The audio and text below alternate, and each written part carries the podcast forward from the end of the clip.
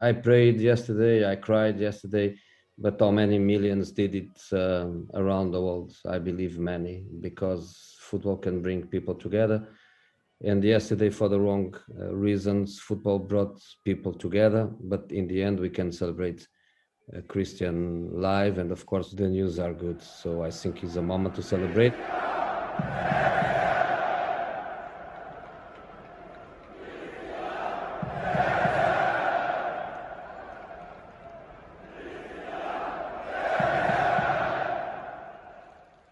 پویان قبل از اینکه یورو 2020 شروع بشه برای اینکه گرم بشیم داشتیم بله. گشت و گذاری می‌زدیم در ادوار گذشته جام ملت‌های اروپا. خب طبیعتا رسیدیم به 1992 افسانه‌ای که در اسکاندیناوی شکل گرفت. دانمارکی که قهرمان شد اون بله, بله. مهمان ناخوانده. و داشتیم یاد یاد این نکته افتادیم که گل دوم فینال و گل آخر که دیگه قهرمانی دانمارک مقابل آلمان تثبیت کرد و کیم ویلفورت زد. کیم ویلفورتی که در کل طول اون تورنمنت درگیر یک تراژدی بزرگترین تراژدی که می‌تونه گریبانگیر یک یک انسان رو واقعا بگیره. اینکه فرزندش رو در حال از دست دادن ببینه به خاطر اینکه دختر هفت سالش دچار سرطان شده و دوباره دقیقاً دوباره اردوی تیم ملی رو ترک کرد. برگشت به خونه برگشت به کانون خانواده‌اش و خانواده‌اش و همسرش گفت نه تیم تو تنها نذار. برو. چون در راه افتخار بزرگ هستین. بله. و اومد گل دوم زد. ولی برای بار سوم که برگشت بعد از چند روز دخترش رو از دست داد و داشتیم فکر می‌کردیم که هیچ استوره و هیچ افسانه و هیچ قصه انسانی نیستش که به شکل اجتناب ناپذیری دوزی از تراژدی رو با خودش نداشته باشه. همینطور. و خوشبختانه خوشبختانه خوشبختانه و خوشبختانه یورو 2020 گذشت یعنی خطر گذشت پویان. همینطوره. یعنی اون خوش چند بار خوشبختانه که تو گفتی زب در ان میلیون واقعیت اینه که همونطور که خب صحبت های مورنی هم شنیدیم واقعا این اهمیتش ورای اصلا خود فوتبال و یورو و مسابقات ورزشی و رقابت و هر چیز دیگه است. اینکه اون لحظه کریستین اریکسن براشون اتفاق افتاد جلوی چشم تماشاگرها بازیکنهای زمین تماشاگرای میلیونی تماشاگرای تلویزیونی.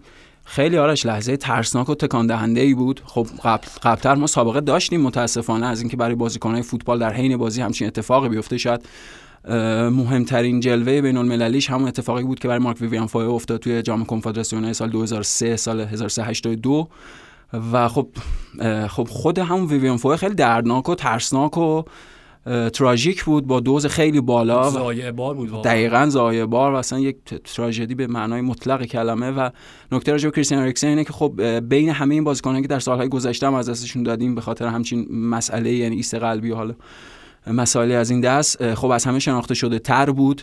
کریستیان اریکسن بارها و بارها همونطور که خودت گفتید قبل اپیزود داشتیم صحبت می‌کردیم بارها توی مسابقات لیگ برتر دیدیم در قالب تاتنهام دیدیم حداقل در یک سال اخیر توی اینتر دیدیم برای فتح اسکودتو با تیم کنته دیدیم. در نتیجه خب هممون کریستیان اریکسن رو میشناختیم می‌شناسیم.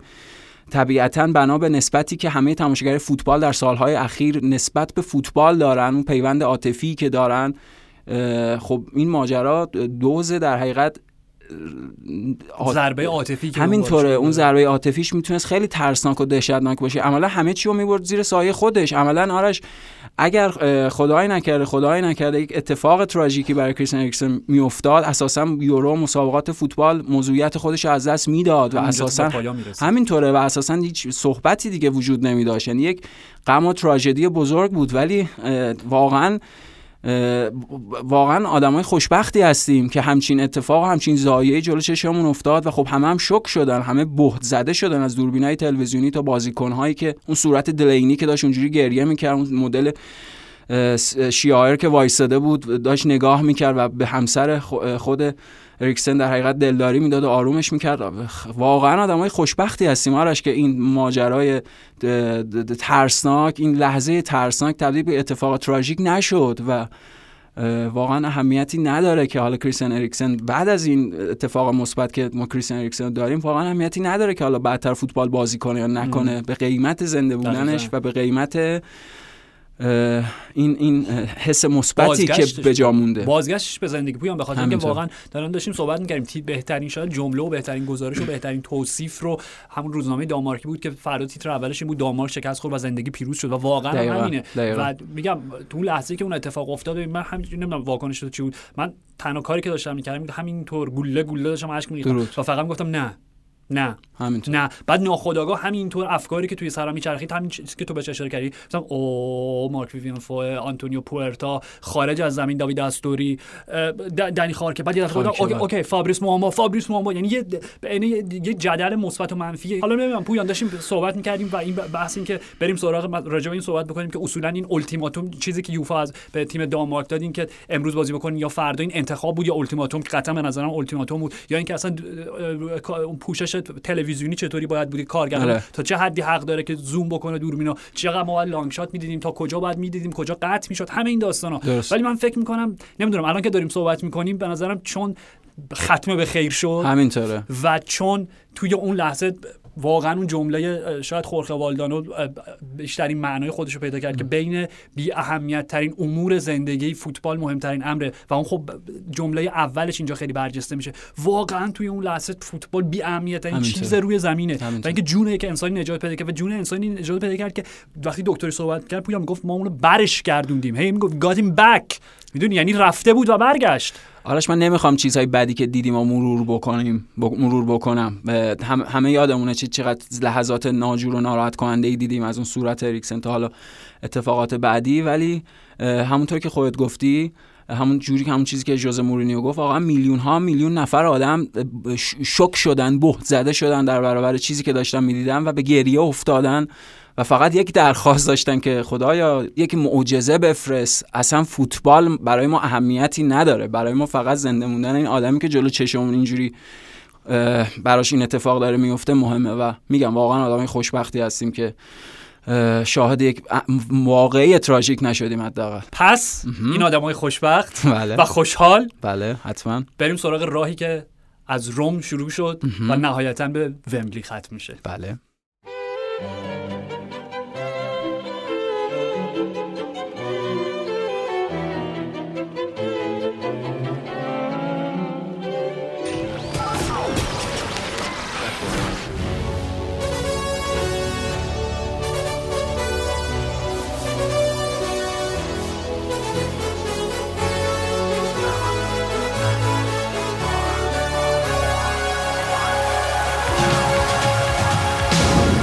سلام من آرش حقیقی هم و من پویان اسکری و شما شنونده اولین قسمت یوروویژن هستید از پادکست فوتبال 120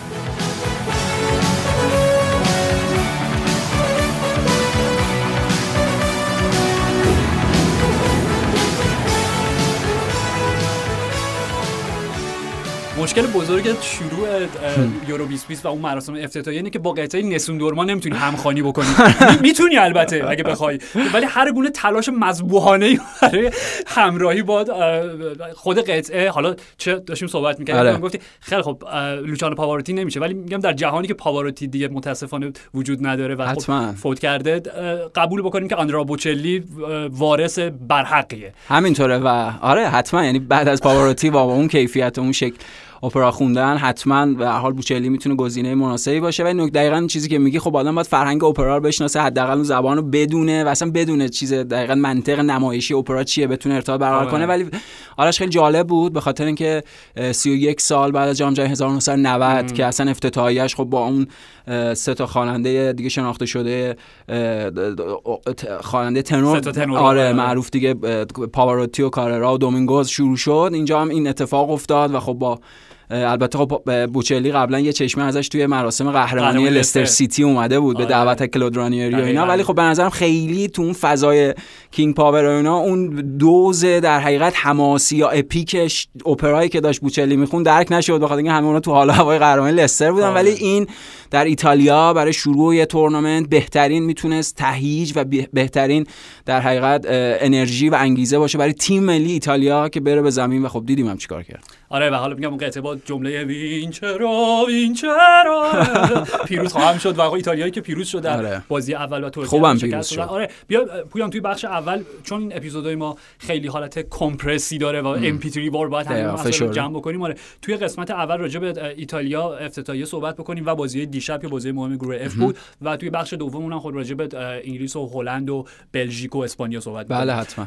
از ایتالیا شروع بکنیم و تیم روبرتو مانچینی که پویان با شکست با شکست دادن ترکیه توی بازی اول با نتیجه 3 هیچ. 28 امین بازی بدون شکستشون رو پشت سر گذاشتن و نهمین پیروزی پیاپی بدون اینکه حتی یک گل دریافت کنن. و پویان این ایتالیا واقعا ایتالیای مانچو فرسنگ ها فاصله داره با اون کلیشه که از ایتالیای کلاسیک catenaccio میشناختیم. حتما حتما. و آرش هنوز در ادامه چیزی که گفتیم بدبینی نسبت به ایتالیای مانچو وجود داره. غیر از اینکه اصلا خود مانچینی در همه این سالها دست کم گرفته شده به نظر مربی دست کم گرفته شده یا حالا هر جا که بوده از اینتر تا سیتی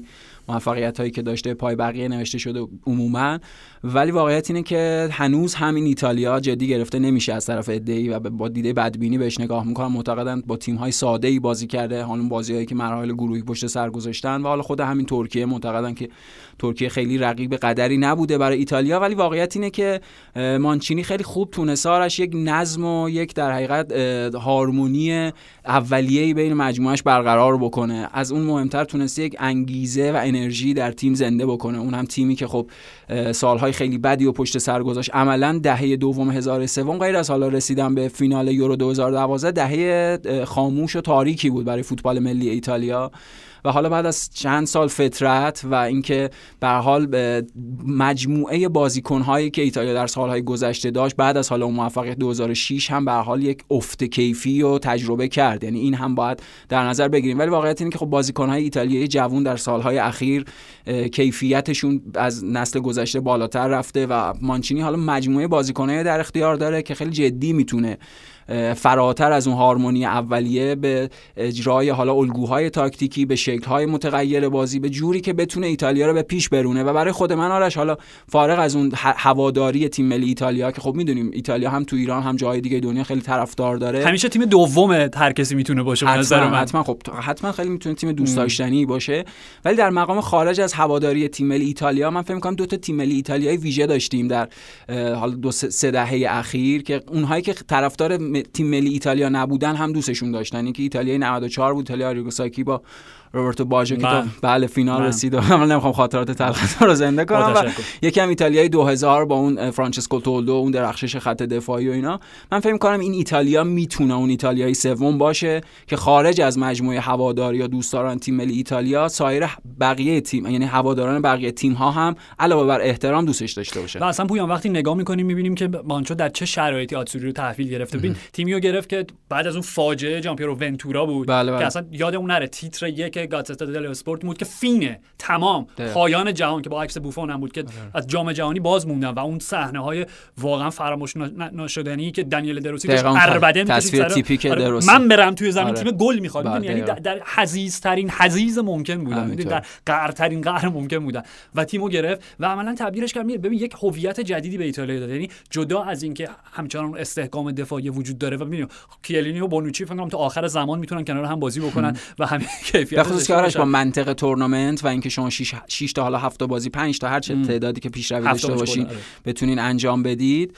خب با دو تا دفاع مسن و دو تا دفاع با تجربه یعنی می‌خوام بگم این منطق وجود داره و ایده و انتخاب درستیه برای قلب دفاع ایتالیا. آره و اصلا همین از عقب وقتی به تیم نگاه می‌کنیم یه نگرانی که وجود داشت اینه که این خیلی شرایط ایدئال و آرمانی نیستش که تو دو تا مدافع مرکزی توی حالا سیستم چهار دفاعی که بازی می‌کنی پا به سن گذاشته باشن و دو تا فول بک همش جلو برن اورلپ بکنن و حالت تهاجمی داشته باشن. ولی راستش رو بخواد جدا از این که به نظر من لئوناردو اسپیناتزولا ستاره زمین بود و حالا میگم یه بود جدیدی به اصلا شاید به فوتبال این تورنمنت اضافه کرد که ما داشتیم مدام راجع به اینورت وینگرها صحبت می‌کردیم که تو همین بازی هم دیدیم دومنیکو براردی چپ سمت راست بود لورنزو اینسینیه راست بود سمت چپ. ما اینجا با یه پدیده آشنا شدیم با نام حالا full back هم واقعا عملا داشت نقش wing back رو بازی دقیقاً wing back wing back یعنی بازیکن راست که داشت سمت چپ بازی می‌کرد میگم ستاره تیم هم بود. ولی عملا میگم حالا اونورم آلساندرو فلورنزی بود که بعدا اون تعویض شد. آره. و دی لورنزو ناپولی به جاش اومد. خب، بله.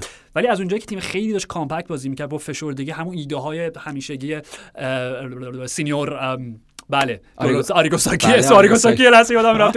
آره ایده های ساکی بود که تیم عمق تیم همیشه باید در نهایت 30 متر باشه. بنابراین مشکلی ایجاد نکرد و خط میانی سه نفره که حالا okay تازه مارکو وراتی اینجا مصدوم و مانوئل لوکاتلی. من تشکر می‌کنم که تیم ملی ایتالیا دو بازیکنش در ترکیب از ساسولو میاد. okay؟ نه فقط دو بازیکن اصلی دو بازیکن موثر اصلی. یعنی نمایش هر سه تا گل زنده باد. نمایش فوق العاده لوکاتلی مرکز زمین که شاید اصلا اینجور توفیق اجباریه. یعنی به نظرم حضور لوکاتلی اون وسط دارش خیلی می‌تونه کمک بکنه به منطقی اجرا کردن اون عمق کم با شکل بازی یعنی همون چیزی که از آریگوساکی میاد. و در کنارش همونطور که خودت گفتی دومینیکو براردی که کاری نبود انجام نداده باشه. یعنی نقش موثر روی هر سه تا گل و درخشان و فوق العاده واقعا. و اینکه دوست داشتنی بودن این تیم ملی ایتالیا پویان به چند جنبه مختلف داره. یکی اینکه مانچینی از وقتی که تیمو تحویل گرفت مشخص کرد که آقا انتخاب من صرفا شایسته سالاری یادمون نره؟ به ساندرو تونالی وقتی دعوتش کرد به تیم ملی که هنوز به سری ها نیومد داشت برشا توی سری بی بازی دقیقاً تو سری بی بود دقیقاً. و حالا با اضافه شدن متاسفانه البته با مسئولیت لورنزو پلگرینی که کنار رفت آره. با اضافه شدن گایتون کاستروویلی سری آ 10 تا نماینده 10 تا تیم نماینده دارن تو این تیم ملیه می‌دونی آره. و این این کسرتی که وجود داره بین بازیکنان مختلف از فرهنگ های مختلف و اینکه همه اینا کنار هم و چیزی که بیشتر از همه منو واقعا به سمت و سوی این ایتالیا می‌بره. اینه که تو وقتی روی نیمکت رو نگاه می‌کنی کنار مانچینی کی نشسته؟ آتیلیو لومباردو و لوکا ویالی. لوکا ویالی لوکا ویالی که توی اون صحنه که کیه‌لینی یه تکل عالی زد جزو معدود صحنه‌ای که مجبور بودن ایتالیا دفاع بکنن و بلند شد مثل اون سنت یوونتوسشون مشتی گره کرد و نعره یا پیروزی سر داشت. ویالی خیلی جدی قشنگ کینگ کنگ وار به سینه‌اش می‌زنه عالی و لوکا ویالی که می‌دونیم اونم سرطان رو رد کرده دوباره برگشته. و اینا سه یار و سه رفقا آره رفقای قدیمی سمپ اواخر دهه 80 و اوایل دهه 90 که اصلا جذاب ترین و شگفتی سازترین تیم ایتالیا و ظرف چهار سال کوپا ایتالیا رو بردن جام برندگان جام اروپا رو بردن سری آ رو فتح کردن. سال فکر کنم 91 بود و در نهایت رسیدن به فینال فینال. بله بله. که با گل رونالد کومان به تیم آره یوان کرویف فقید باختن. می‌دونید وقتی این یارای قدیمی رو کنار هم جمع می‌کنی و همه همینه. یعنی اون تیمی که با بوسکوف بازی می‌کرد تیمی بود که اصلا آنومالی اون موقع فوتبال ایتالیا بود. و تو وقتی مثلا چه می‌دونم وقتی به سه تا ستاره این تیم نگاه می‌کنی به خود مارکو وراتی نگاه می‌کنی که حالا برمیگرده بله بله. جوری نیست که برنگرده. به چیروی موبیله نگاه می‌کنی که گل زد. آره. به لورنزو اینسینی نگاه پاس گل فوق العاده هم دادی موبیله سر گل کاملا. و این ستا رو وقتی نگاه می‌کنی اینا شاگردای زدنیک زمن بودن که اون پسکارایی که سود کردن. سال فکر کنم 2011 و سود کردن سری بی به سری ای که میگم داشتیم صحبت می‌کردیم بله. زدنیک زمن نمی‌دونم ایدئال گراییش و آرمان گراییش مقابل مثلا مارسلو بیلسا بیلسا رو تبدیل می‌کنه به بیلاردو. یعنی در این آدم عملگرا. دقیقاً. یعنی آره. آدمی بود که اعتقادش فوتبال صرفا برای لذت بردن و حمله کردن زمن با اون لاتزیو شگفت انگیز درخشان تو دقیقاً. و استادی که دو جز معدود کسایی که فکر کنم تو تاریخ لاتزیو و روم پشت سر هم داره خب اون تو جهان موازی سیر می‌کنه براش یعنی می‌خوام بگم اینم شاگرده اون مکتب وقتی همه اینا رو می‌ذاره کنار هم دیگه و اصلا مثلث نیکولا بارلا جورجینیو و حالا لوکاتلی یا وراتی وقتی برگرده نه به نظر من روی کاغذ واقعا تیم قابلیت قهرمانی رو داره. اگر قهرمان بشن من به هیچ وجه تعجب نمی‌کنم. همینطوره. براش به اون گروه مربیگری که اشاره کردی به حال اون گروه حسرتی داره بابت اون یورو حالا 88 کمتر ولی جام جهانی 90 خیلی بیشتر بخاطر اینکه جام جهانی بود که تو ایتالیا برگزار می‌شد. حالا جان لوکا ویالیو خیلی خوب همه یادشونه که سر گل توتو اسکیلاچی به آرژانتین اون موثر بود و حالا تو rebound ش اسکیلاچی ما گل زد. منظورم اینه که اینها اون نسلشون اون حسرت زمان بازی دقیقاً حسرت ملی دارن در دوره بازی دوره که بازی می‌کردن. به خصوص ببخشید پویا به خاطر خود مانچون واقعا همینه. یعنی از اون دوره اولی که اوج گرفت و انزو برزو دعوتش کرد برای اولین بازی فکر کنم یه بازی کلا تحت هدایت برزو چون مشکل اخلاقی باش برخورد کرد و اخراجش کرد. همینطوره. و دقیقاً وسط جام 90 هم که داری میگی مانچو اون اصلا نمی‌دونم بازی نه مانچو مانچو ببین مانچو به خاطر به خاطر اینکه روبرتو باجو و توتو اسکیلاچی اوج گرفته بودن و خود لوکا ویالی هم توی سایه رفته بود. اصلا مانچو غیر از یورو 88 که جلوی آلمان بازی می‌کنه گل می‌زنه. آره. دقیقاً گل اول تورنمنت می‌زنه. اصلا یعنی این چیزی این منطق قد نادیده بودن مانچو راجع به دوره بازیکنیش هم صدق می‌کنه. یعنی مانچو اصلا به اون معنا دعوت نمی‌شد تیم ملی. سالهای سال کاپیتان سمتوریا بود و با مدل بازیکنایی بود که کاپیتان یه تیمن اسطوره تیمن ولی حالا تیم ملی اونقدر بهشون توجه نمی‌کنه و خب حالا این حسرته می‌تونه تبدیل به یک موفقیت بشه به صورت ملی هم. حالا این تورنمنتیه که درسته حالا مراحل نیمه نهایی و فینالش به حال قرار تو ومبلی برگزار بشه ولی بخش زیادی از بازیاشو ایتالیا به حال تو خونه می‌تونه انجام بده و می‌تونن اون خاطره به حال تراژیک جام 90 و حالا اون اتفاقی که براشون افتاده از جام کوتاه و اینجوری بعد 31 سال جبران کنه کاملا. و اینکه اصلا اینم یادمون نره بعد بریم راجع به تیم‌های دیگه صحبت بکنیم که اصلا مانچو سر جام جهانی 94 توی برنامه آریگوساکی بود اونجا که یادم یکی بازی‌های دوستانه به خاطر اینکه زود کشیدش بیرون و جان فرانکو زولار به جاش فرستاد قهر کرد و گفت من بازی نمی‌کنم دیگه. ولی این خاطرات خیلی تلخ در, در دوره ملی دوران ملی داره و حالا می‌تونه اونها رو جبران می‌کنه به عنوان مربی یه نکته راجع به ترکیه چون قبلش زیاد صحبت کردیم راجع به تیم شنالگونش که می‌تونه یکی از پدیده های مثلا این جام شگفتی آفرینان باشه. نمی‌دونم این جوک با مزه که میگم کاش که می‌تونستم کردیتش به خودم بدم ولی واقعا اینکه مالکیت توپ اون ماشین کوکیه ماشین کنترلی بیشتر از کل بازیکن‌های ترکیه بود. اول. ببین نمایش ناامید ناامید کننده ای بود واقعا من از ترکیه به خاطر اینکه خیلی بازی حتی نیمه اول آرش ببخشید. حتی نیمه اول که بازی 0 0 بود شکلی که ترکیه داشت سعی می‌کرد دفاع بکنه شکل شلخته نامنظم یعنی بیشتر به نظرم بزرگترین مشکل ترکیه این بود که ساختار تیمیشون خیلی ساختار بی‌نظم شلخته ایه و حالا نیمه اول هم شانس آوردن گل نخوردن ولی خب دیدیم. بعد از هم گل ابتدایی نیمه دوم دیگه کامل تیم وا رفت و بازی هم با نتیجه خب سنگین باختن دیگه. کاملا. و اینکه من میگم همش یاد یورگن کلوپ داشتم میافتادم که می‌گفت وقتی مقابل تیم‌های پپ گواردیولا حالا در اوج بازی می‌کنی اگر صرفا بخوای بسنده کنی به دفاع کردن حالت مرگ تدریجی داره. من ترجیح میدم این کارو نکنم. به حال به نظرم ترکیه دقیقا همین مسیر رفت.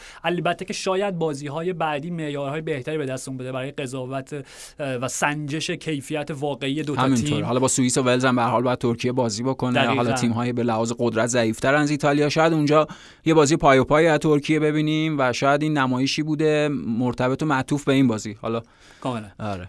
بریم سراغ گروه F. بله. گروه A به گروه F. همین الان بزنم رسید که دور اول بازی های گروهی با یک گل به خودی شروع شد و با یک گل به خودی به پایان رسید. اره. و خب بازی بزرگ دیشب بازی فرانسه و آلمان که با گل به خودی متسوملز یک کیک به سود فرانسه به پایان رسید. حالا این مختصدانه ترین شکل بازی نیست. چیزی که داریم از فرانسه می‌بینیم.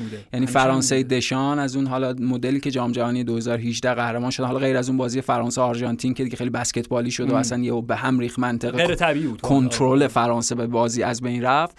ولی واقعیت اینه که نمایش فرانسه دشان حالا از 2018 تا الان خیلی مقتصدانه است. یعنی اینا با یه گل اون برتریشون رو به تعریف دیکته می‌کنن و عملا دیگه بازی رو کنترل می‌کنن یا به عبارت بهتر بازی رو می‌کشن. بازی این ریاکتیو واکنش دقیقاً. این امکانم دارن که بتونن بازی رو کنترل کنن و گل نخورن و عملا با همون یه گله شکلی که دیشب آلمانو بردن خیلی شبیه شکلی بود که نیمه نهایی بلژیک رو بردن جام جهانی 2018 ام. اونجا هم حالا دیرتر به گل رسیدن. اونجا اگه اشتباه نکنم نیمه دوم امتیتی گل زد. ولی خب عملا بعدش دیگه بازی کشته شد.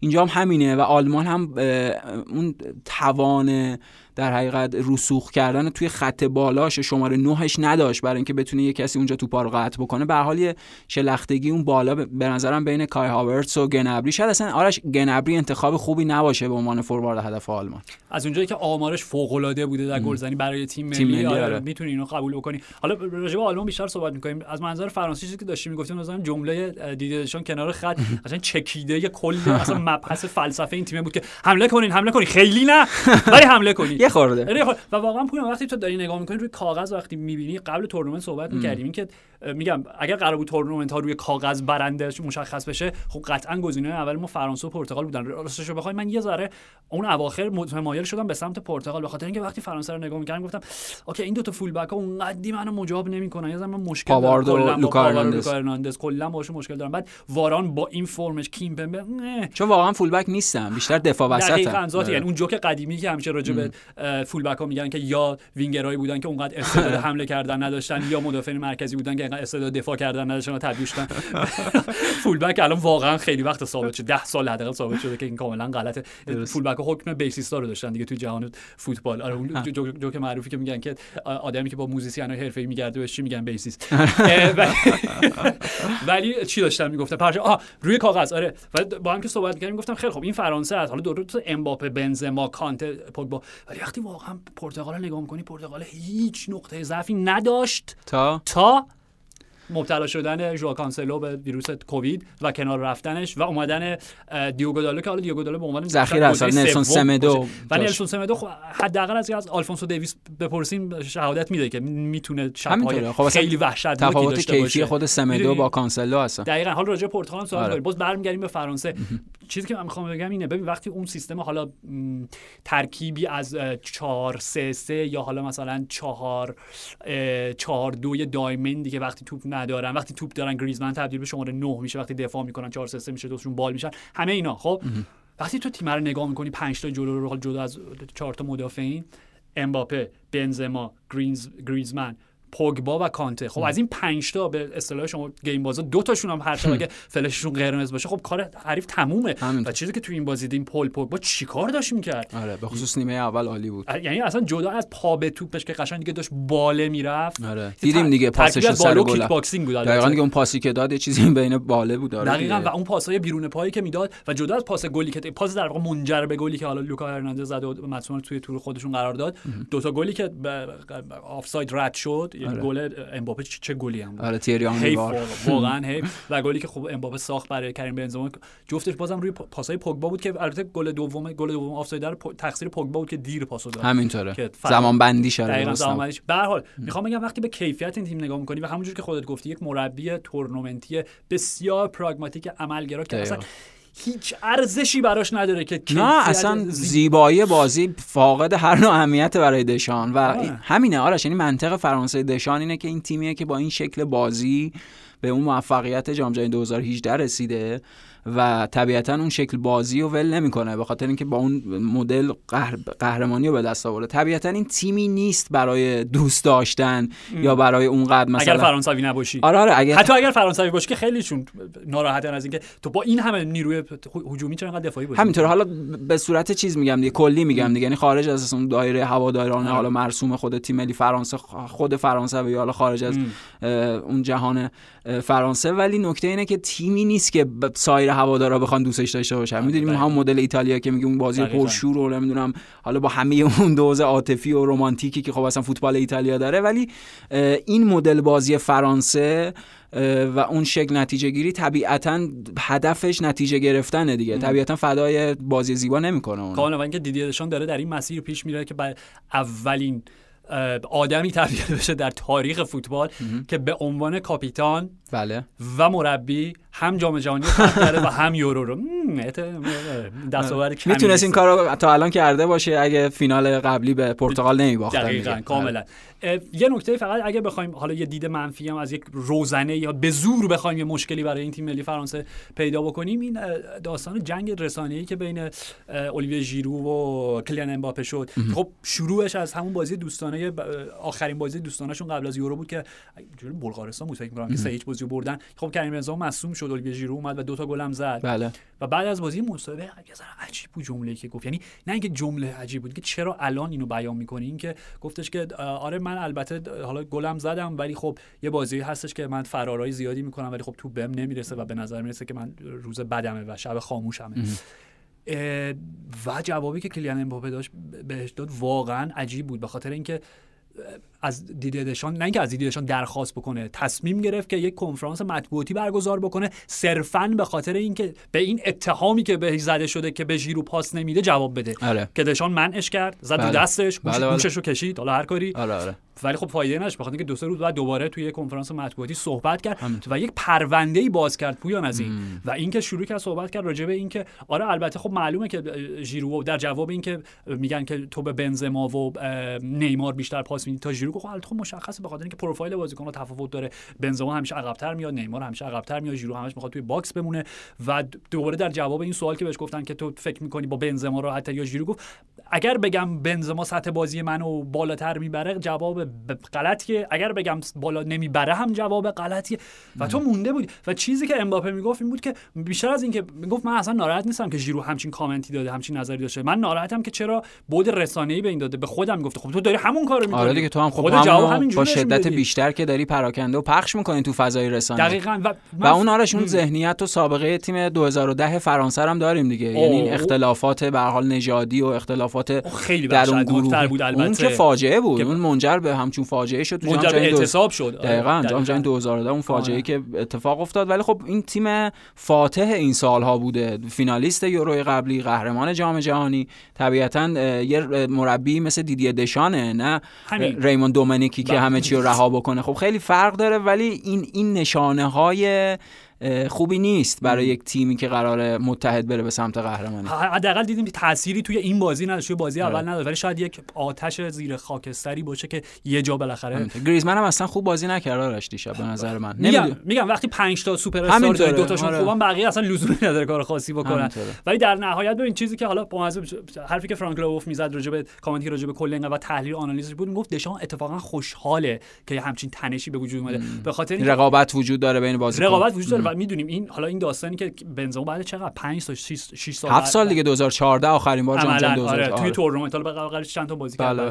به هر حال اینکه خب می‌دونیم ژیرو تو همه این سالها اون بازیکن مورد اعتماد دیده دشان بازیکنی بله. که توی عرصه باشگاهی اونقدی بهش بازی نمی‌رسید ولی همیشه شماره 9 دشان بود و بله. می‌دونیم جاش محفوظ بود جاش محفوظ بود و می‌دونیم که داشت گام بلندی برداشته بود که رکورد تیری آنری رو بشکنه و اومدن بنزما خب ضربه خیلی محکمی به این رسیدن اون به این آرزو می‌زنه. ولی به هر حال میگم چیزی که فرانک لوبوف می‌گفت می‌گفت دشان خوشحاله به خاطر اینکه نمیشه همه چیز عالی باشه هارمونی مطلق در یک اردو باشه و تو جام کنی. و اگر قرار مشکلی ایجاد بشه و تنش درونی باشه. اگه در همین حد okay یعنی okay ما تنشمون هم داشتیم بله بله. نظر در اون گروهمون هم داشتیم. حل می‌کنیم برو بریم. همینطوری می‌تونه یه شیوه انگیزشی باشه منتها حد چیز داره دیگه حد داره. یعنی اگه حد میزان تنش از یه حدی فراتر بره خب بحرانه دیگه طبیعتا. کاملا.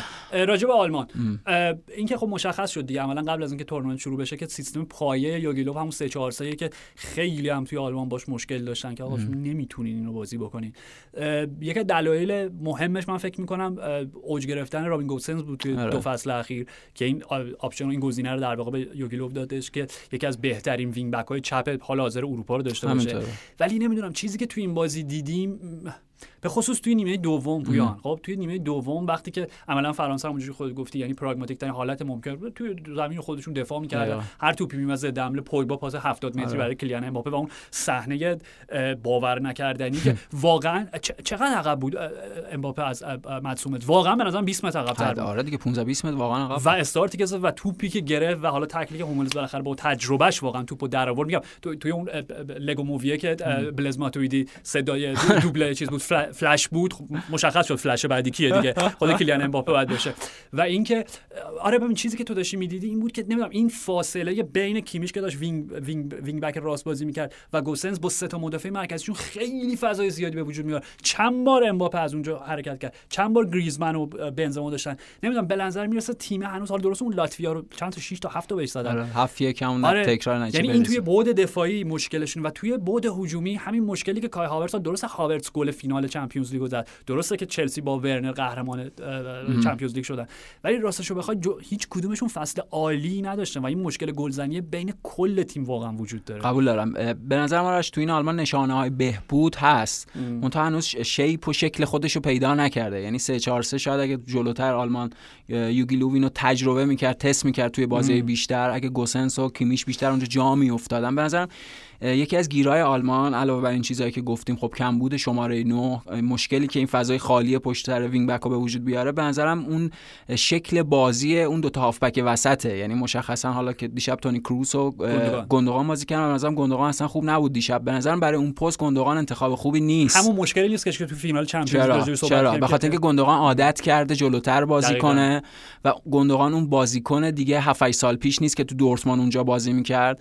در یه بازیکن خورده دفاعی تر مثل مثلا گورتسکا. اگر مصدوم نبود فکر می‌کنم قرار آره قطعی بازی می‌کرد احتمالاً. احتمالاً که نه قطعا بازی می‌کرد و یه بازیکن دفاعی تر آرش اونجا هم می‌تونه به این فضای خالی پشت wing back ها کمک بکنه.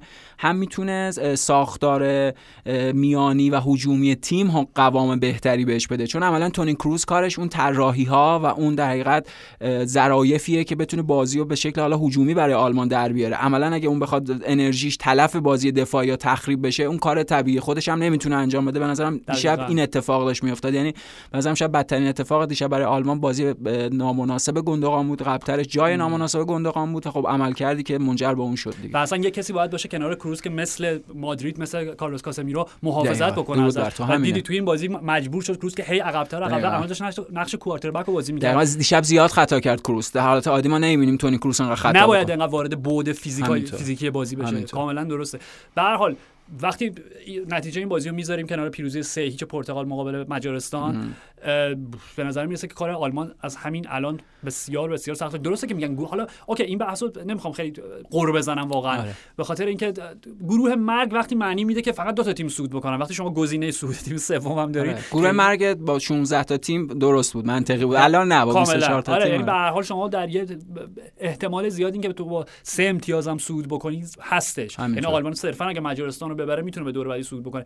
ولی به هر حال تو وقتی مقابل قدرت فرانسه قرار میدی و وقتی جلوی بازی وقتی مقابل نمایش پرتغال مقایسهشون می‌کنی با پیروزی که داشتن مقابل مجارستان درسته که گل اولشون دقیقه 84 زدن. آره خب نیمه اول بعد می‌زدن دو سه تا دیگه. همینو می‌خوام بگم. یعنی آره. این چیزی که پرتغال شانس آورده نمی‌دونم گل اولش روی دو تا ضربه بود که هم پاس منحرف شد هم ضربه که منجر به گل شد منحرف شد و بعد یه پنالتی بود گل رافا گریرو رو داریم میگه گل گریرو آره, آره. آره. بعد پنالتی که رافا سیلوا بود که پنالتی نبود. همه این داستان ولی واقعا همون نیمه پنالتی نبود. نه این بحثیه که بحثیه که هست این بحث داوری هم همینجا چون یادم نره توی پرانتز. من واقعا تشکر می‌کنم از مجموعه داوران یورو 2020 یعنی هیچ وقت پویان من یادم نمیاد که دور اول یک تورنمنت بزرگ تابستانی پشت سر گذاشته شده باشه و من انقدر راضی باشم از داوری. و نه که من کل جامعه فوتبال اروپا انقدر راضی پویان ببین هیچ دخالت بیجای وی ای آر نداشتیم. الکی ارجاع به وی ای آر نداشتیم. اصلا قانون هندبال به شدت تعدیل شده. و این برخورد عالی داورا با بازیکنی که خودشون زمین می‌زنن که پاش پاش خودت آره. نکن. قشنگ همین. و اینکه تو توی صحنه تصمیم می‌گیرن. پنالتی که برای پرتغال گرفتن روی رافا سیلوا. رافا سیلوا آره. خب که ویلی اوربان بود. اوکی بود یا هر چی. آره برای من مهم نیست. مهم اینه که همونجا پنالتی گرفتن تموم شد. یا صحنه ای که همین راجعش صحبت که مدسوم تکل که روی کلیان امباپه زد. بله بله. که تکل عالی هم. همین ولی من مطمئنم اگه تو سری آ بود. اگر توی می‌رفت وی آر و پنالتی میشه بریم 20 دقیقه وی آر بودیم و هی داور نگاه می‌کرد. آیا اولی رو که پاش خورد به توپ یا بعدش خورد به ساق؟ آره. همین چیزی که چون به موازات کوپا آمریکا داره برگزار میشه. بازی شیلی آرژانتین رو دیدیم. خدای من. آره سر, سر پنالتی شیلی. ببین دو ساعت داور داره وی ای کام می‌دونی؟ یعنی من خوشحالم. می‌دونی؟ خوشحالم که قشنگ اتفاق وقتی داور ببین چقدر شفاف دارن بازیکن صحبت می‌کنه سری داور اومد بالای سر صحنه و اون با دستش اشاره کرد که توپ. بله توپ بله. و پاشین و این باعث میشه بازیکنایی که بدادت شدن بازیکنایی که لوس شدن بازیکنایی که نقنقو شدن آره. که سر هر چیزی می‌خوان. پنالتی پنالتی توپ به دستش تیمایی که تا به محض اینکه توپ به دست می‌خوره هشت نفرشون میرن سمت داور. و بازی متوقف آره. می‌کنن قشنگ دارن از این عادتشون برمیگرده و دوباره برمیگردیم به حالت طبیعی فوتبال. منطق طبیعی فوتبازی فوتبال همین. و اصلا من تو تنها مخالفتی که فکر کنم اختلاف نظری داشتیم سر همون صحنه پنالتی که ایتالیا ترکیه ایتالیا ترکیه آره. نیمه اول. آره اوکی اصلا مهم نیستش. یعنی یه اختلاف نظر. و اینکه اصلا به نظر می‌رسه قانون هندبال چیزی که روبرت روزتی داشت تعریف کرد. دوباره داره میره جای درستش. اگر عمدی وجود داره پنالتیه. اگر نه در هیچ حالت دیگه پنالتی نیست. مرسی با تشکر. بله و موافقم با آدنی. حداقل توقف بازی ها می‌تونیم امیدوار باشیم این نتیجه گیری درست و مناسبی بوده باشه نسبت به حضور وی آر در این دو فصل و دخالت های وی آر و اصلا اون چیزی که حالا در فصل گذشته اونقدر اعتراض در سر سر دنیا به وجود آورد نسبت به اصلا وجود... ریتم طبیعی فوتبال کشت واقعا. دقیقا. و می‌تونیم امیدوار باشیم که استفاده از وی آر حالا در بازی فوتبال حالا بنا به اون اتفاقات یکی دو سال اخیر متعادل تر بشه و بنا حالا به اون توازنه. اونم اون در حقیقت کمک طبیعی که قرار باشه بکنه رو به این بازی انجام بده. دیگه خارج از اون غیر عادی و غیر طبیعیش خب اصلا ریتم بازی نظم بازی کیفیت و زیبایی بازی رو از ریخ میندازه. 100 درصد. باید فکر می‌کنم بریم سراغ بخش دوم. فقط یه سری راجع به پرتغال این چیزی که راجع به پرتغال قبل از اینکه تورنمنت شروع بشه همین که وقتی اسکواد رو نگاه می‌کردیم می‌گفتیم نه تنها 11 نفرشون بهترینن بدون هیچ گونه پاشه آشیلی که الان نلسون سمدو تبدیل به اون پاشنه آشیله شده بلکه تو وقتی نیمکت رو نگاه می‌کنی پویان حرف مهم بود که ستاره های این فصل لیگاناش سرجیو اولیورا نونو منچ پدرو گونزالف اینا اصلا من بهشون گفتم یه دقیقه هم بهشون بازی نمی‌رسه. خود خب؟ رافا سیلوا. رافا سیلوا من اصلا کلا یادم رفته بود. در حالی که دیدیم تعویض طلایی و آس فرناندو سانتوس رافا سیلوا بود تو این بازی. یعنی اومد تو بنفیکا. دقیقاً وینگر بنفیکا. پاس گل اولو داد بله. پنالتی دومو گرفت و پاس گل دومو داد آره. به کریستیانو رونالدو. یعنی میگم بازیکنی بود که ما اصلا کلا یادمون رفت. ژو فیلیکس اصلا نقشی نداشت توی این بازی. من یه سوالی فقط دارم. آرش پرتغال سانتوس که جلوی مجارستان با دنیلو پریرا و ویلیام کاروالیو بازی می‌کنه. جلوی فرانسه و آلمان جلوی فرانسه و آلمان با مثلا رناتو سانچز از اول بازی می‌کنه. خود رناتو چقدر عالی بود توی بازی از وقتی که میگم آره تا هافبک دفاعی یعنی اونم همینه دیگه. یعنی اون چیزی که راجع به اون مدل عملگرایانه دشان اون شکل بازی عملگرایانه گفتیم خب راجع پرتغال هم صد می‌کنه. می‌بینیم جلوی مجارستان هم حتی از حضور همزمان کاروالیو دنیلو پریرا اون وسط جلوی دفاعش داره. درصد. و یه نکته فقط راجع به کریستیانو رونالدو که خب با دو تا گلی که تو این بازی زد اولا تبدیل شد به تنهایی به بهترین گلزن تاریخ جام ملت‌های اروپا. با 11 تا گل. آره چون قبلش 9 9 با میشه پلاتینی بودن. آره آره. فقط یه تفاوتی خیلی تفاوت داره OK پلاتینی 9 تا گلشو همون سال 84 تو یه بله. تورنمنت قهرمانی درخشان فرانسه در یورو 80 دقیقاً آره. و کریستیانو رونالدو تا حالا تا به حال توی 5 تا یورو حضور آره. داشته. حالا احتمالاً یک دیگه هم اضافه میشه. 2004 بوده دیگه تا حالا. خیلی 17 سال ولی به هر حال رکورد به نام خودش ثبت کرد. بله. و خب الان فقط فقط هم سه تا گل با رکورد علی دایی فاصله داره به اون که تبدیل بشه به عنوان بهترین گلزن تاریخ فوتبال آقایان. من یه چیزی فقط اینجا بگم. آرش می‌خوام بگم که اگر کریستیانو رونالدو رکورد علی دایی رو بشکنه به لحاظ آماری خب طبیعتا علی دایی تبدیل به نفر دوم میشه. ولی به لحاظ منطق کیفی به نظرم اون عدده یه کیفیت ویژه‌تر و بهتری هم پیدا می‌کنه. منظورم تعداد گل‌های علی داییه دقیقاً. چون وقت داریم راجع به این صحبت می‌کنیم علی دایی نفر دوم کانتکسیه که کریستیانو رونالدو نفر اولشه. بازیکنی که 5 تا توپ طلا داره و این جایگاه داره. و من فکر کنم اگر این شکلی نگاه بکنیم حتما خوشحال خواهیم شد که کریستیانو رکورد علی دایی موافقم به خاطر اینکه دقیقا همین یعنی context مهمه. آمار در یک فضای ایزوله هیچ معنایی نداره. همینطور. خیلی خیلی دستاورد بزرگتریه که تو بگی تنها کسی که بیشتر از علی دایی موفق شده در بازی های ملی گلزنی بکنه کریستیانو رونالدو.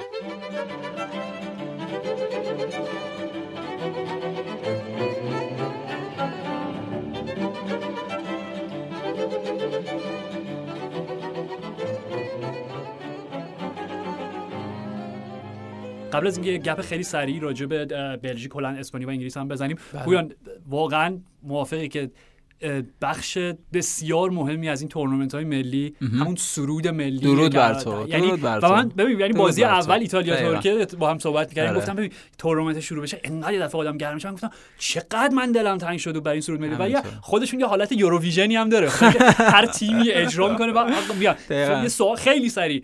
به کدوم تیم یا تیم ها از ده ده میدی بابت اجرای سرود ملیشون؟ چون گزینه‌های خیلی زیاد جذابی داریم همون ایتالیا. همون ایتالیا. ایتالیا و روسیه به نظر من. آره. روسیه هر چقدر کیفیت فوتبالیش واقعا خیلی پایین بود؟ آره. موافقم آره. ایتالیا تو پرفورمنسشون چون درسته که رهبرشون و اون فرانت منشون جیجی بوفون دیگه نیست. آره. ولی باقیشون هم همچنان هستن. فقط یه پیشنهادی هم لطفا دیگه لورنزو اینسینیه فقط بونوچی. کیلینی و بونوچی وای اندازه کافی اسمر فقط که اسمر هم میشه.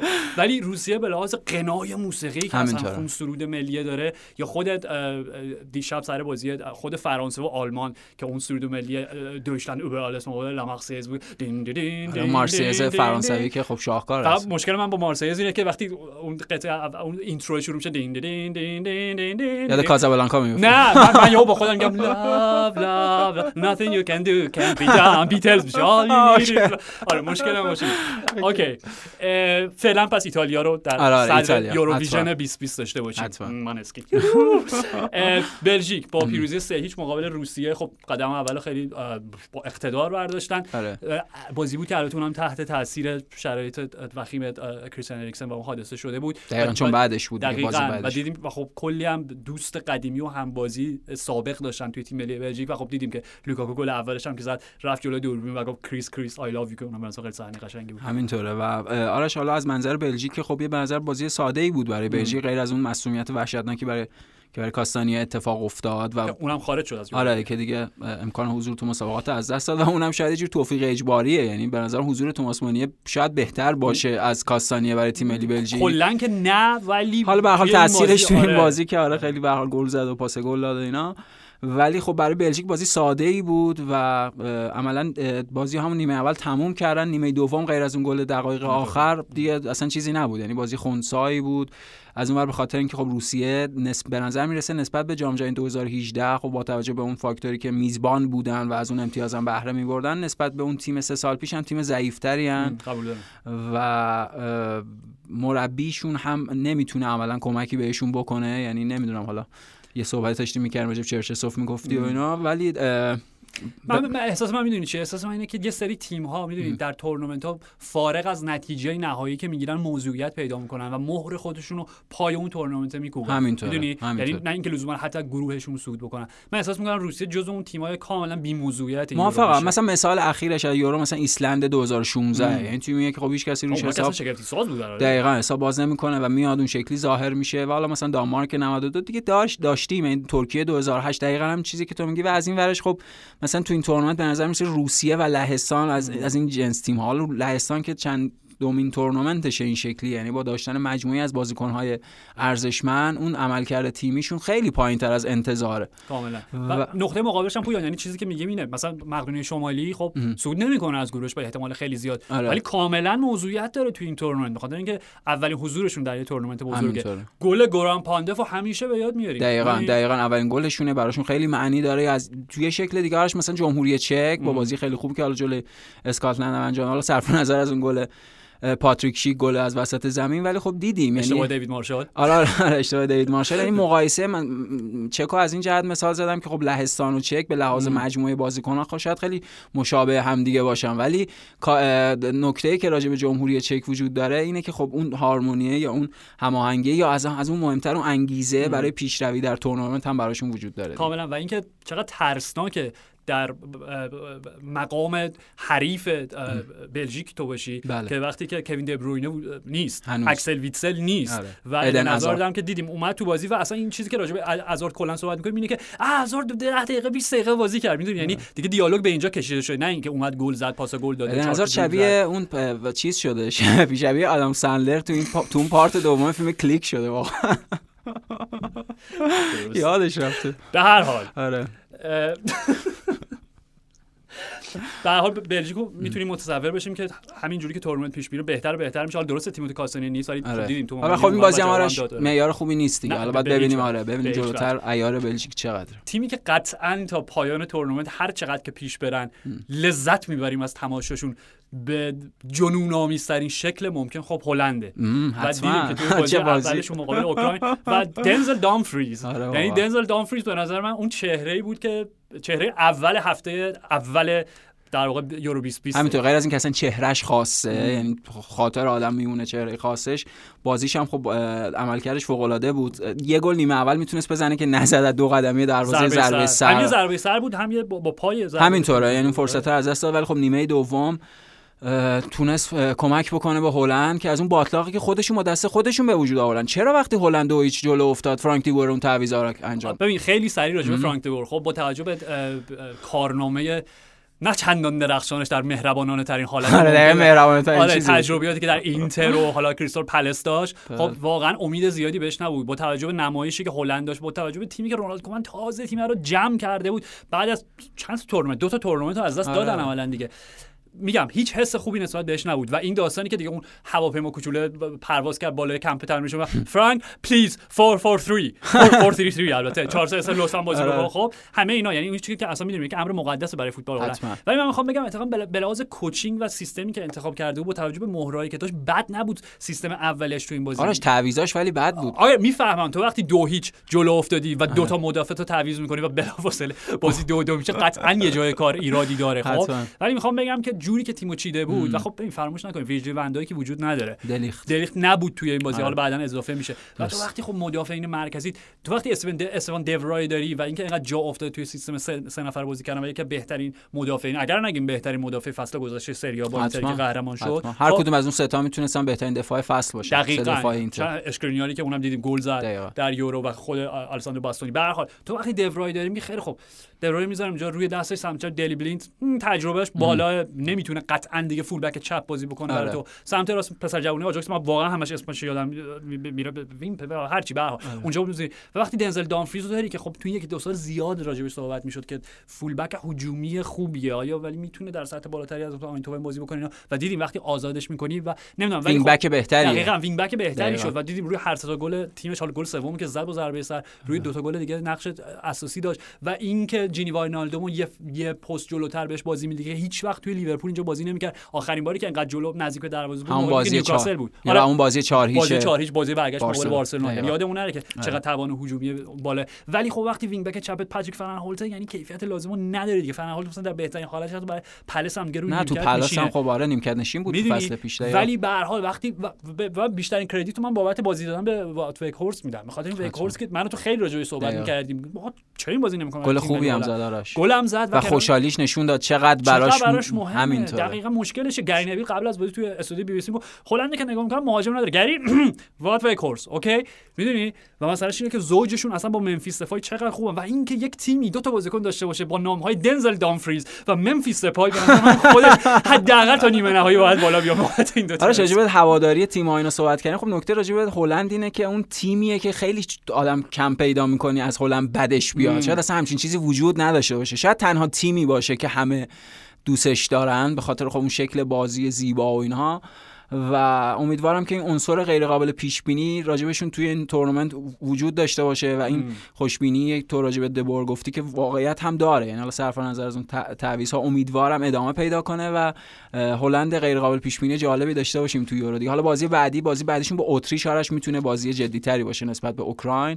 اوکراین هم حداقل این بود که از اون ضعف هلند استفاده کرد بازی برگشت. غیر از اون گل یارمولنکو که خود اون عنصر مهمی بود. چون شوت از راه دور تو اون شرایط یهو به لحاظ روحی می‌تونه اصلا عوض بکنه الله کلنگ ماجرا ولی بازی با اتریش می‌تونه جدی تر باشه برای هلند. ببینم تو عادت کردی به اینکه آندر شفچنکو مربی اوکراین نه مهاجمشون من هنوز نه واقعا. هنوز عجیبه منم مثل تو من احساس می‌کنم بعد خودشون توی زمین. اسپانیا. همونجوری که واقعا انتظار می‌رفت. ببین اسپانیا یعنی تساوی صفر صفرشون مقابل سوئیس دقیق سوئد. دقیقا من برگردون به جام جهانی خب؟ یعنی اینکه حالا اون در واقع آشوب و جنجال ها و تمام اون داستانی که پیش اومد قبل از آره جام جهانی اون چیزی بود که خودشون ساخته بودن به دست خودشون پدید اومده بود آره. که حالا قرارداد لوپتگی با مادرید و اخراج شواش روبیالس و فرناندو یرو که اومد و به زور از گروه بالا اومدن و مقابل روسیه مرز هزار تا پاس رد کردن دیگه. یعنی بله بله. تو پنالتی باختن دقیقاً تو پنالتی باختن و اینجا هم دقیقاً همین بود. یعنی مالکیت توپ وقتی نگاه می‌کردی 85 15 و تعداد پاس‌های اسپانیایی فکر می‌کنم 800 و بالای 800 بود. آره. پاسای سوئدیا به 100 هم نرسید یعنی 97 98 بود. ولی در نهایت بهترین موقعیت های بازی از آن سوئد بود. روی دو تا حرکت الکساندر ایزاک چه بازی کردارش چه بازی و اون پاسی که به مارکوس برگ داد و اون چطور مارکوس برگ نزد؟ و و بعدش ایزاک رفت بالا سر مارکوس برگ آره. و بلندش کرد خب؟ آره. یعنی از دور که نگاه که long shot ش این بودش که کله پسر. آفرین هم تیمی تو اون فکر می‌کنم در گوشش یه چیزایی گفته آره واقعا. آخه از هیچی بین اون همین بازیکن که محاصرش کرده بودن یه پاس گل خالی برای مارکوس برگ زد و مارکوس برگ زد 60 متر وره در کاملا. حق داشت اصلا آره و, و اینکه ببین درست نیمه اول یه موقعیت عالی آلوارو موراتا داشت که اونم روی اشتباه خط دفاعی جزو معدود اشتباهات خط دفاعی سوئد بود آره. که به سوئدی ترین شکل ممکن داشتن بازی می‌کردن 4 4 2 compact همینجوری. همینطور. آلوارو موراتا گل نکرد تو با اینکه اصلا گلزن اول تو موراتا باشه غلطه به نظر من. اصلا فرض اولیه غلطیه راه غلطیه. نیمه دوم خب دیدیم موقعیتی که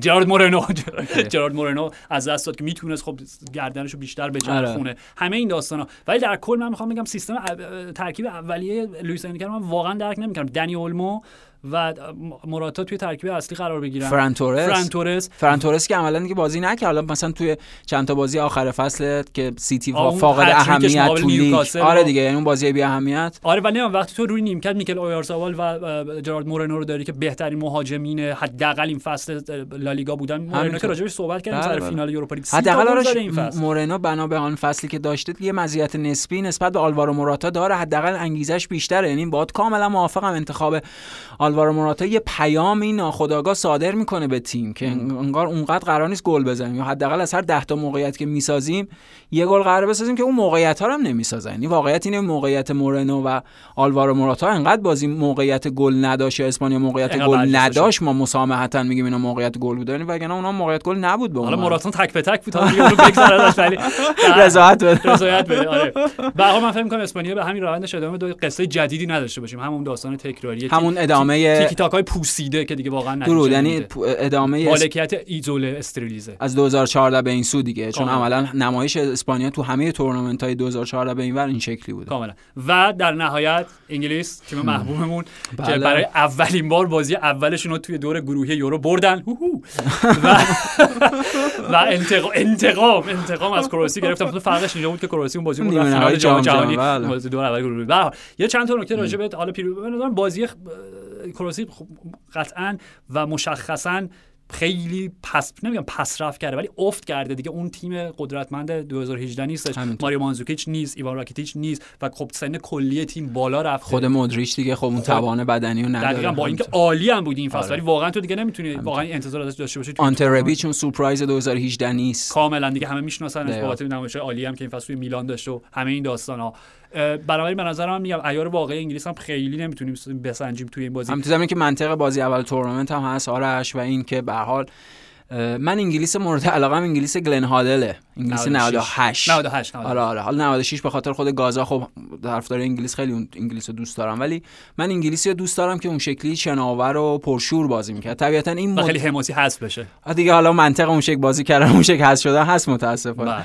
و این این منطقه بازی این مدل بازی طبیعتا برای خب نتیجه گرفتن دیگه در ادامه اون شکل عملگرایانه که راجع فرانسه و تیم‌های این شکل پرتغال گفتیم. استفاده از استفاده همزمان از کالوین فلیپس و دکلن رایس برای اینکه جلو دفاع بازی کنن. خب اصلا داره منطق بازی انگلیس دفاعی می‌کنه. استفاده از تریپیه به عنوان fullback سمت چپ حتی داره باز بازی دفاعی تر می‌کنه. به خاطر اینکه ضریب دفاعیش مطمئن تره نسبت به لوک شا و بن چیلول. با وجودی که به نظرم چیلول انتخاب بهتری می‌تونه باشه از تریپیه برای بازی اونجا. ولی خب می‌خوام بگم این شکل بازی انگلیس آرش شکل بازی مورد علاقه من نیست به عنوان هوادار انگلیس. ولی شاید این تنها شکلی باشه که بشه از این طریق حداقل به فینال یورو رسید. یعنی این چیزیه که انگلیس فقدانش رو به شکل جدی احساس می‌کنه. انگلیس تا به حال هیچ وقت نتونسته به فینال یورو برسه. شاید با این منطقه بازی بشه برسید کاملا همینه و اصلا چیزی که گرت ساوت هم داره دنبالش میگرده رسیدن به یک فرمول پراگماتیک کامله و اینکه خودش رو از جو مطبوعات انگلیس دور بکنه که آره. اینقدر قور می‌زنن سرش بابت هر انتخابی که داره. و پویان سر همین بازی وقتی که ترکیب اولیه اعلام شد شروع شد. آره. یعنی همینطور انتقادی بود که بر سر ساوتگیت میریخت. و ببین okay من با یه چیزایی مشکل دارم. با یه چیزایی واقعا مشکل ندارم. اینکه کیرن تریپیه دفاع چپ fullback چپ بازی بکنه به نظرم کاملا okay ه. به خاطر اینکه اولا باعث میشه که تیم وقتی که مالکیت توپو در اختیار داره کایل واکر سمت راست آزادتر بشه عملا بتونه اون علا کلنگ راست و چپ برای سه تا نامتقارن و بیاد بچه و اینکه یادمون نره خب تایرون مینگز اینجا بازی می‌کنه که جای هری مگویر مصدوم که خیلی کم تجربه است در این سطح. و بنابراین یه بازیکن با تجربه مثل تریپی کنارش می‌تونه خیلی اتفاقا خوبم بود جلوی کرواسی آره آره خیلی خوبه. به آره. خاطر اینکه میگم دو تا بازیکن یعنی این ورش جان استونز بود اون ورش تریپی بود. تریپی که قهرمان لالیگا با چولو سیمئونه شده. معلومه که بهترین توانایی دفاعی بین همه مهره های خط دفاعی انگلیس داره. این okay این که کلوین فلیپس که عالی بود. راجع کلوین فلیپس الان فکر کنم وقت نداریم. بیشتر صحبت می‌کنیم که پویان به نظر من کامل ترین شماره 6 کل جهان فوتبال در حال حاضر. کاملا باید موافقم. هم شکل بازی دفاعیش و هم حرکتش بابت پاس گلی که داد همه کار می‌کنه و یادمون نره که شاگرد مارسلو بیلسا بیلسایی که وقتی میاد لیدزو می‌گیره کلوین فلیپس اون موقع یه هافبک box to box کلاسیک سنتی انگلیسی بوده و بهش میگه که تو باید بیا اینجا بازی کنی و این وظایف دفاعی داشته باشی و کلوین فلیپس میگه من هفته های اول گیج بودم. نمیفهمیدم مربی جدید از من چی می‌خواد. آره. ولی وقتی که آموزه های اونو با تمام وجود درک می‌کنه و استیل جذب می‌کنه. دقیقا. ببین یعنی هافبک شماره 6 که پاس بلند میده پاس کوتاه میده ریتم بازی رو در دست داره. تکل می‌زنه توپ قطع می‌کنه. حالا دیدیم پاس گل میده. همه کار همه کار. کامل استیل خاص بازیش کارش انگار سوار یه صندلیه. یعنی انگار روی صندلی نشسته و همه رو داره نگاه می‌کنه پاس میده. درخشان. آره واقعا عالیه. میگم همه اینا okay ه. خب و اینکه باز به تو به رحیم استرلینگ بازی بدی توی ترکیب اصلی من درک آره. می‌کنم و دیدیم چقدر تنش وجود داره در درون استرلینگ بعد از بازی وقتی باش مصاحبه کردم ازش پرسیدن که فکر می‌کنی با این گلی که زدی جای خودت در ترکیب اولیه توجیه کردی؟ پوزخندی زد. توجیه کردم آره. یعنی چی توجیه کردم؟ من باید بازی بکنم. همه اینا okay ه خب ولی من فقط درک نمی‌کنم که چطور در squad تیم تو خب در squad با... در روز بازی تو جیدن سانچو روی نیمکت نیست آره. و بن چیلول نیست. میگم okay خیلی خوب تریپیه سمت چپ بازی بکنه. ولی حداقل اگه می‌خوای یه دونه fullback چپ روی نیمکتت بذاری لوک شا رو بذار بیرون. بن چیلول رو بیرون گذاشتی کلا. آره. اگه مصدوم می‌شد چی؟ اگه مس کیرن تریپیه مصدوم می‌شد لوک شا احتمالاً میومد خب عجیب نیست برای تو. آره. عجیب نیست. okay. حالا راجع به انگلیس آرش بعد جلوتر صحبت کنیم. آره. ببینیم چی میشه. من با اون استرلینگ تو اصلا موافق نیستم. okay. ولی حالا بذاریم جلوتر ببینیم چی میشه. وقتی که در دوره یک هشت مقابل پرتغال هست شدن راجع بهشون بیشتر صحبت می‌کنیم. سوگواریمون رو اونجا بفهمیم باشه. مرسی پویان. مرسی, مرسی فرشاد و مرسی از شما که شنونده اولین قسمت یوروویژه بودین. از پادکست فوتبال 120 تا یک شنبه فعلا.